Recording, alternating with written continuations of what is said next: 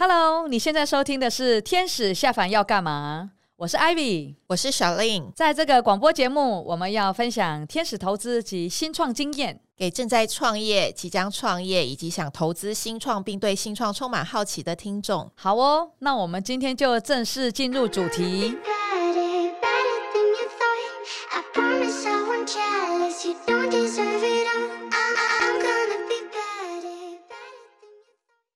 好，那我们今天来谈谈要怎么募资，然后为什么要募资？哦，好，募资很重要。简单的讲，募资就是催急了哈。对但是，对我这是我们常常讲哦，就是 没钱万万不能，对吧？好，所以就是公司要能够永续经营，一定要有相对的资源。那钱就是很重要的资源了哈。所以这个是这个阶段，就是我们为什么要做这一集呢？就很重要，知道要为什么要募资，怎么样去募资，哈，怎么找到合适的钱，找到合适的伙伴，这是很重要的一集。那所以当然募资除了对钱之外，另外一个部分也有法人认证的。呃，目标在里面，哦、即便钱钱的部分是募资一大块的主轴，但是另外一个意义也有法人认可的意义，是吧？对对对对，这就是我刚刚讲到说，呃，要找到这个合适的这个投资的伙伴了哈。不过当你这样讲的时候，就让我想到我们这过去的十二年很有趣啊哈，就是有一些团队真的不是要钱，我觉得大部分还是要募资啊哈，还是需要有资金。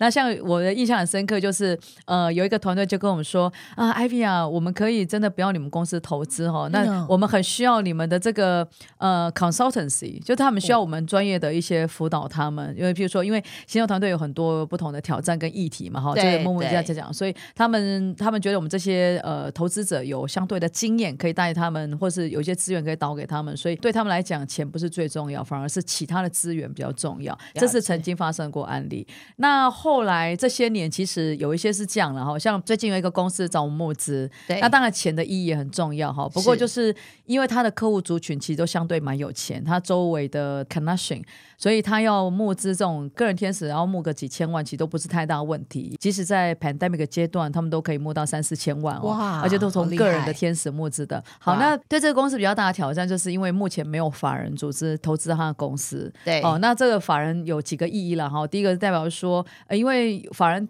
看过之后，毕竟跟个人天使看的角度不太一样，是所以呃，他们觉得公司有一个法人能够真的投资他们，对他们是不同的认可。那另外一个就是有一些他希望能够对接这个国家的基金，好、哦，那国家的基金可能就是需要有一些天使天使投资人哈，或者这个是因为政策上的关系，是哦，所以他们也希望哦，这个天使投资者如果可以，就是有个法人机构啊、呃，愿意投资他们，这个对他们也是不同的这个加分。只要你这样讲的时候，我突然想到，真的跟早期在我们看到募资这件事情，跟他吹气息，有更多延伸的意义在里面。是是是，嗯、所以像刚才您提到的，除了营收来不及创造，但是公司必须要有投资才能够持续发展，所以有钱上面的考量之外，其实也有认证上的考量。是是是是，是是是没错。那当然，我们透过募资，我们也是可以透过这样子的行动，让公司的价值提高。对所以它其实也是一个发展过程当中的一个里程碑。对对对，没错。那很多新创团队可能会有一个想法了，或者是心中一个疑问说，说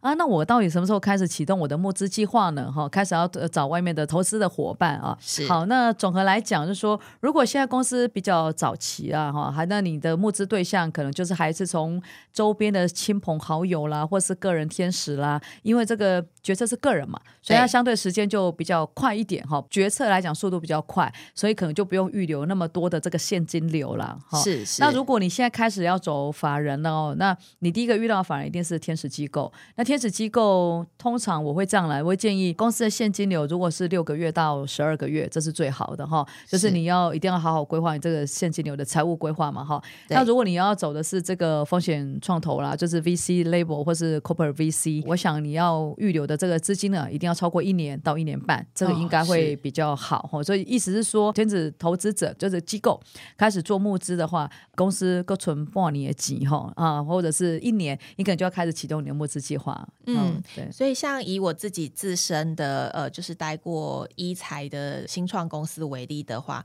在资金的第一个阶段，也就是公司成立之初的时候，其实是。刚才您提到三 F 的阶段，从亲友的部分先开始募的，就是创立这个公司的资金。嗯嗯。那大概在第二阶段，也就是一年过后，因为就开始在为了要跟法人募资做准备，是，所以就在呃股权结构的部分开始做考量，所以在第二阶段的资金的部分是由创办人。增资的这个部分，嗯嗯，嗯，去开始做资金的规划跟预备。是，那在第三个阶段的时候，我们就是预留大概一年的时间，像您刚才提到，哦、用一年的时间来准备募资计划，然后按阶段跟法人募资做准备。的确，这样子预留时间哦，应该是这样说，因为根据你要募资的金额跟对象哈，因为天使的呃投资者啊，呃不论是法人或是个人，因为投资的新创团队应该都是比较早期，所以呃在赛就是每一次的投资金额也不会那么的高啦，所以就是在决策的这个流程上面，有时候相对速度会稍微快一点。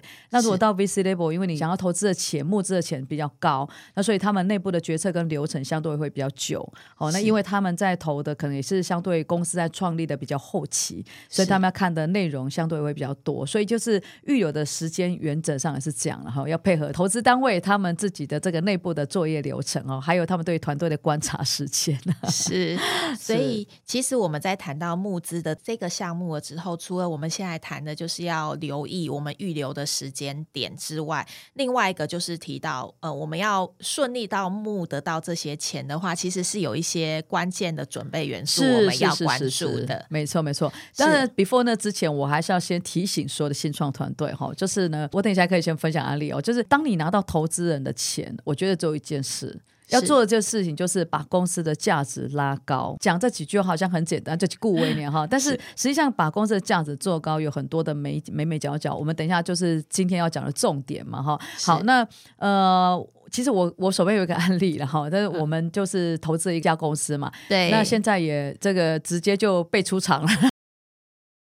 因为公司就都修起来嘛，哈，那我们就当然就出场了哈。因为我们投资的团队其实还蛮优秀，是年轻人，他也是做一些、哦、呃 Internet 相关的这个 business 啊。那当时觉得这个团队很优秀嘛，然后也很棒，很很会 present，呃，很能够把自己的公司啦核心价值都能够凸显给这个投资者。好，那当时我们就投资了嘛。那因为你知道，就是创业的初期啊，很多人就会去参加一些创业型的比赛啊，就是因为很多单位都会呃举办很多创业比赛嘛，哈。是的。那有一些团队也想说，哦。刚开始我公司没有什么知名度，所以呢，嗯、我参加一些创业比赛也没有不好，也蛮好的哈。因为任何的举办单位，因为他也让自己的这个创业比赛也在这个市场上有占一定的地位，所以通常呢，他们举办之前或是真的做创业竞赛之后，都会有一些媒体的活动。那尤其如果是团队拿到第一名、第二名、第三名，那当然就是曝光率非常的高。嗯，哦，那不可讳言就是有一些团队呢会。你这样会沉浸在这样的光环里面。哦，因为就是哇，我拿到国外的什么样的奖项，然后我是第几名，然后我回到台湾，我又拿到什么样的奖项，然后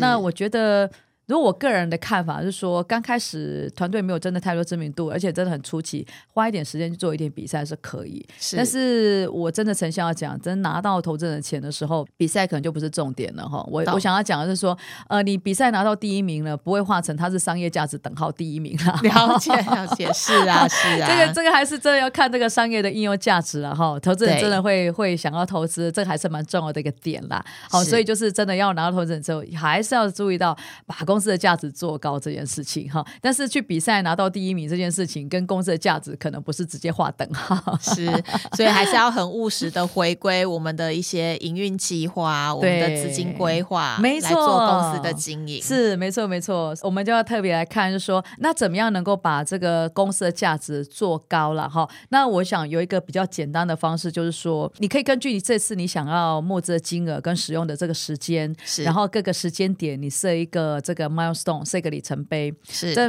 当然这看一下你公司的发展阶段哈。譬如说，你如果公司现在在研发产品的阶段，那你是要六个月，或是要一年把产品研发到什么样的阶段？可是即使一年，你可能要分一季，是你的进展是如何？把产品的发展的这个里程碑把它设定好。好，那你产品从零一直到你真正有个产品出来，公司的价值就是涨的。了解，哦，一个一一炸博三品嘛，哈，刚才用嘴巴讲嘛，对，哦，那就是你真正可以把它做出，透过一个研发，整个团队能够把产品能够做出来，哦，那这样的公司的价值就一定会是往上走，好，这是我刚刚所讲的。所以在设定里程碑这件事情，有很多的点可以设哈，比如说啊，产品的发展当然是可以设定，哦，或者是说，呃，我开始在做这个，哎，产品发展出来，不见得它就是商品化哈，这中间有两个阶段的。对，好，所以你也可以设计说，呃、啊，我的商品化我要做到几个不同的步骤，好，那这也是一个里程碑。啊，或者是说，呃，现在公司发展已经开始对市场做对接了，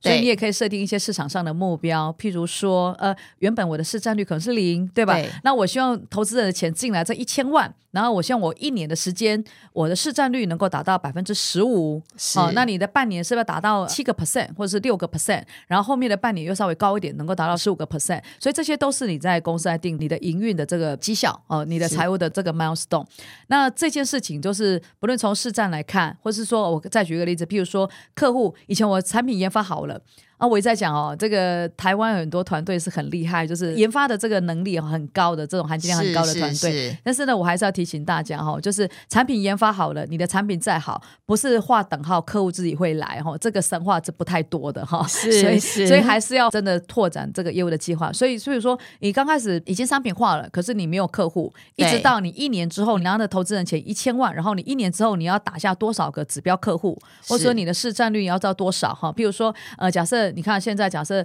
呃，我的产品是跟科技产业相关，好，那如果台积电愿意用我的产品，哇，这是大加分嘛，对不对？这国际几个大公司都愿意用我公司了，那这个就是客户，这是指标型的客户。所以比如说，你也可以定定说，未来的八个月或者未来的十二个月，我希望能够攻下三个指标型的客户。是的，那这些事情其实都是让公司的这个价值跟估值能够往上走。哦，所以意思是说啊，产品研发好，真正的呃成功的商品化。啊、呃，或者是说我的市占率能够提高，是啊，或者是说我成功打下一些既有的客户，对、呃，或者是说啊，原本只有一百个客户，那我可不可以发展成变成一万个客户？哈、呃，那这些都是扩大我公司的这个价值了哈。所以这个就是我们真正要从这个 milestone 来做设计，然后去达到我们每一个阶段能够去达到。那这是有几个意义的了哈。对，我我要讲的是说，如果我们团队设定好自己的 milestone 之后，然后你可以按照每一季哦、呃、去达到你的这个下一个。这个营运的指标的时候呢，实际上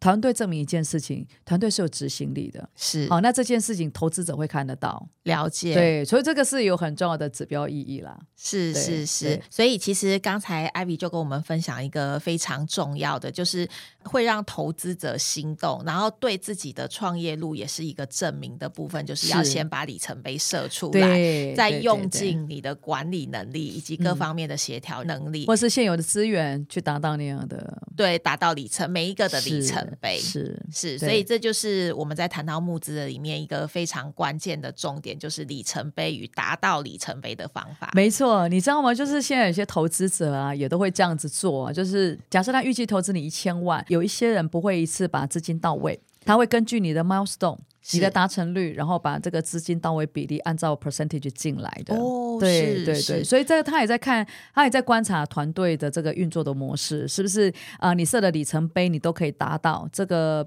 呃是在证明你的团队真是有执行能力的，而且你是一个 commit 的团队，所以也是建立自己的 credibility 在这个投资人的心中。我觉得这个是彼此的呃 mutual trust 或是彼此的互动当中，我觉得是很重要的一个因素啦。嗯，是是是，所以其实像刚才您提到。到的像设定里程碑以及达到这些里程碑的方式跟时间点，就是我们直接要放进募资计划里面的重要元素。是，没错，没错。呃，小丽，既然募资计划这么重要啊，那我们今天就真的要来这个跟听众分享一下这个募资计划到底要怎么运作嘛？哈，我们可以来大致聊一聊，就是募资计划又包含哪一些元素吗？我真要写一个募资计划的时候，到底有哪一些？是，哦，那我这边先想到第一个是说，呃，首先每一个公司啊，你真的要能够很成功，能够运作下去，不论你要不要募资了哈，有一个很。厉害的产品，产品包括实际的产品跟这个服务模式了哈，就是、嗯、呃，你有一个很厉害的这个 Kid product 是非常重要的，这是一个一定是一个公司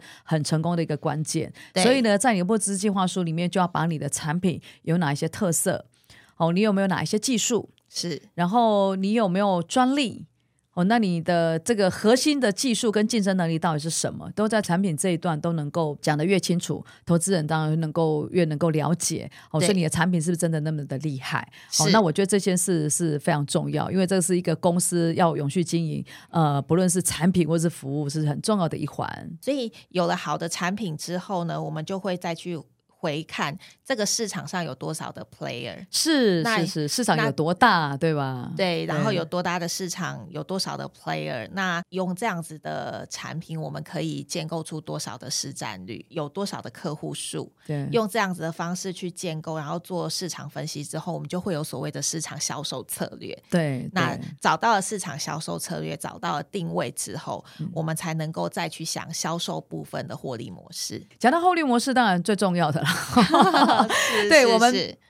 呃，好的产品，把这个市场做一个分析，然后了解我们的这个市场的定位嘛，哈，也把我们这个市场的主轴都是定好之后，你就要很清楚知道说，我到底从这样子的公司里面，我有几个金流会进来，是因为有些公司是做授权的嘛，哈，那有些公司是卖 real product，对，那有些公司就是卖订阅制，是吧？现在最夯的是订阅制 啊，或者说有些人是愿意做的是整场输出，不一样哈，所以就是要看一下你的这个 revenue stream 有多少个，好，那你用什么样的方式去把这个客人的钱放到我们家口袋，好，所以衍生出来就会你了解你的这个不同的收益流，我怎么去定到我的这个销售策略？好，是譬如说我是透过线上直接去销售就可以呢，或者是说我应该建构实体的通路，或者说哦，我就是自己打直销了，我就是说我的 direct selling。好，所以你不同的销售策略，那这最重要就是把客人的钱放到我们家了哈，这个是最重要的一个赚钱的一个策略方法嘛哈，所以这个环节也是非常重要，在我们的这个募资计划里面也是要让这个投资者能够了解。你到底是怎么样去市场上赚钱回来的？哈，这个是很重要的一个获利能力。是，所以其实有了很棒的产品，我们也抓准了市场的策略，也有了销售的策略之后，接下来我们就必须要组一个很强的团队。对，是是，永远都是人的问题，对吧？对对对，团队最重要了。是，所以就像刚才我们有提到的，我们定下了不同的里程碑之后，我们怎么把团队稳定下来？那让团队的人每一个各司其职，各展所长，对，然后按照我们的时间点去达成每一个里程碑。的确，其实这是非常关键的元素。的确，而且在每一个公司发展阶段不一样的时候，我们需要部件的人力也不同哦，哈。比如说研发阶段，我们可能会呃需要更多就是研发人才，对。然后开始在做市场对接的时候，我可能啊，我需要 PM 要来了，我的 marketing manager 要来了，然后呢，我的销售部队可能也慢慢就要加进。所以要看这个我们整个 milestone 的设计，然后然后我们的团队要怎么样去让公司的这个整个的目标能够去完成跟实现哈，团队永远是最重要的。是，所以我们其实，在讲呃，在募资计划里面，它其实是一个很棒的节点，帮我们在每一个环节上去做仔细的检视。是，所以其实，在做这个募资计划的过程当中，我们就会知道，不只是资金有到位的时间点，其实团队也有每一个阶段不同的时间点都要有不同的人才到位。当然，当然，因为他来早了，立马不扛鬼后也走了。对 对 对，产品还在研发，那个市场市场的人布一堆，那有时候也没有那么多的闲钱了哈。所以就是一定要很精准的算到所有的这个 milestone，然后在执行的过程需要哪些团队进来。不过这个运作，我想这个是重要一个关键因素了哈，让公司能够成功。好，那当然还有一个环节蛮重要，就是你的财务规划了哈。在整个的募资计划里面，呃，财务的规划很重要，这是包括说你有多少的支出啊，哈，你的租办公室啊、员员工的费用啊、保险啊等等哈。那当然还有是收益面，对，哦，那你一定要把支出跟收益做一个很精准的预估哈。你的收入流到底怎么去做这个未来三年、五年的这个营运计划，然后你的这个收入预估。那还有就是你的，因为既然你要开始做募资了嘛，是会有股权的结构问题，是，所以。呢，呃，你的股权如何去做设计？好、哦，那人家人家要投资你的时候，你的价值在多少？哈、哦，公司的股价在多少？所以公司的这个估值呢，也要详细的算一下。哈、哦，这些都有关在这个呃财务计划里面。那这个环节当然也是要很好仔细的规划一下，要放在我们的募资计划书里面。是，嗯、像比如说，如果举我自己实际去准备募资计划的这个实际例子为例，之前的工作经验里面，我的募资计划其实就分成两大区块。是。是，那我在营运面的部分就是负责营运计划，对，也就是刚才有提到的，比如说呃，产品的核心能力在哪里？对，那市场分析之后，我的竞争力及规模大小、player 市占率这些的分析之后，去定位出我们要销售的客群。对，那之后再用销售计划。然后结合获利模式的试算，去定出每一个阶段应该要达成的业绩之后，再按每一个阶段的阶段性任务去把团队组出来，然后达到这个里程碑。没错。那另外一块属于财务的部分的话，就是由创办人的部分会。呃，咨询相关的，比如说财务的高阶主管以及财务机构，嗯、去定出所谓的财务计划以及整个企业的估值。嗯嗯。那用这样子的方式来组出一个很完整的募资计划。哦，这样也是非常棒的，这样非常棒，这个是好的方法，结构性的方法。的确，的确，的确。那最后，最后，当然我可以提提醒一下新创团队了哈，就是说，呃，如果可以帮投资人想到一下出场计划，那这也是一个成熟的想法了哈。哦、但是有一些人可能没有注意到。不过呢，就算你没有注意，投资者也会问一下，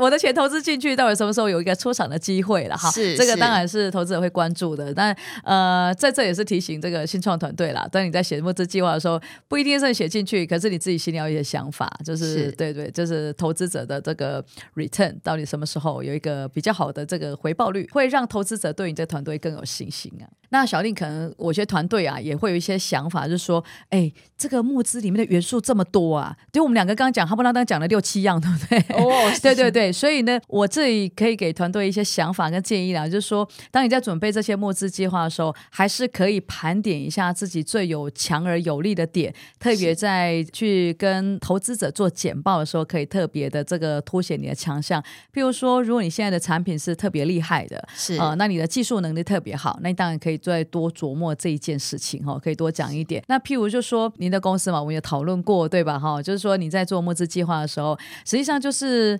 呃，你你们公司的产品可能跟一些竞争对手可能必须做一点差异化。是，哦，那当然市场的 market size 是已经够大的了，然后是因为很多不同的 player 在里面嘛。然后这个未来发展的趋势都是符合这个需求。那你那时候的销售策略其实定得非常好。那但是就是在这个整个募资的过程里面，我那时候跟你讨论一些想法，是说，呃，因为你的老板在这个产业很久了，然后他认识很多的人脉。是，所以他负责当有点是一个领导的角色哈，就是那个走那个方向大方向，我觉得这是一个很好的这个角色扮演。嗯、那因为你自己本身呢，在呃。过去这个大的公司了哈，这是一个非常 well trained 的 high level 的 manager 嘛，所以你过去在呃经营管理啦，或者是带领团队上面有非常好的这个成绩，好、嗯，所以以这样子的组合去证明你们的团队是一个具有执行力的团队，这件事情应该会很加分。所以那时候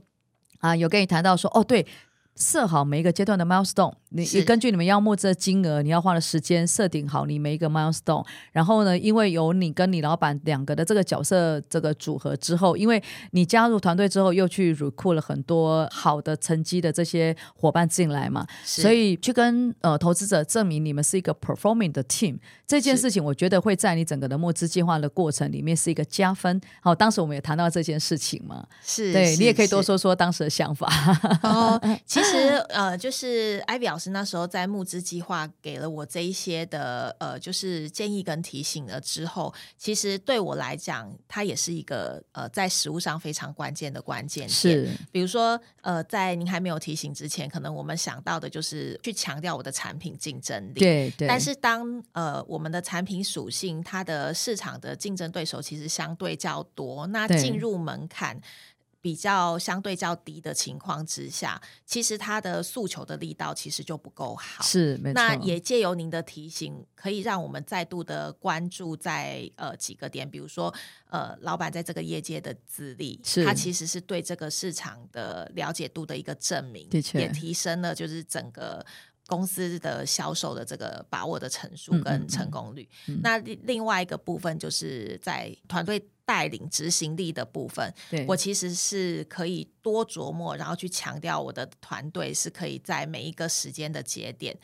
呃，就是很准的，就是达到每一个的 milestone，所以那其实也是一个募资很有利的销售。的确，的确，所以这里要强调的重点就是，是呃，每个团队要按照自己的 现在公司发展的长相，把自己最强的优势呢端给投资者看。是的，是的，嗯，是是是。那我们在讲了呃这样子的募资的几个关键的元素之后呢，其实就会有有很多的呃创业家相信都会有一个疑问，就是，可是我现在公司我还在做产品研发，对，尤其是新创，对不对？就是对对对，我我需要想到这么远，要去想到跟市场对接的这个问题吗？嗯，好，这个这个问题很好，